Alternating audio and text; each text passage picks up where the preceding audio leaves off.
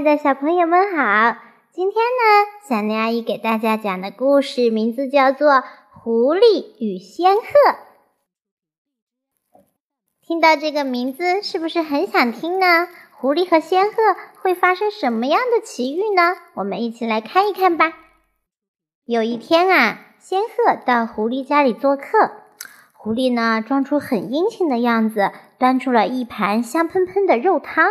请仙鹤品尝。可是呢，仙鹤的嘴啊又尖又长，盘子里的汤呢，它一点儿也喝不着。那狐狸的嘴巴很宽大，一张嘴就把汤全喝光了。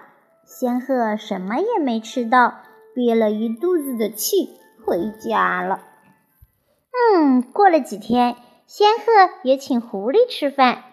仙鹤把烧好的鱼放在两个长颈小口的大玻璃瓶里。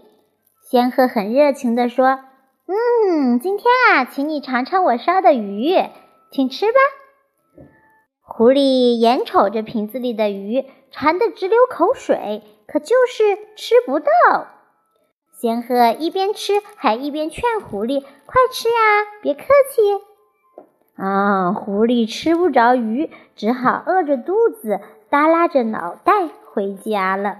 仙鹤呢，则独自美餐了一顿。嘿嘿，小朋友们，从这个故事当中，你们感觉到什么了吗？小气的狐狸呀，最终受到了惩罚。孩子们在与人交往的时候啊，一定要真挚坦诚。可不要像狐狸那样自私哦，要不然你怎么对待别人，别人就会怎么样对你哦，是不是呢？所以我们要友善待人，大方和气。好，小朋友们，今天的故事就到这里了啊，晚安，下次再见吧，拜拜。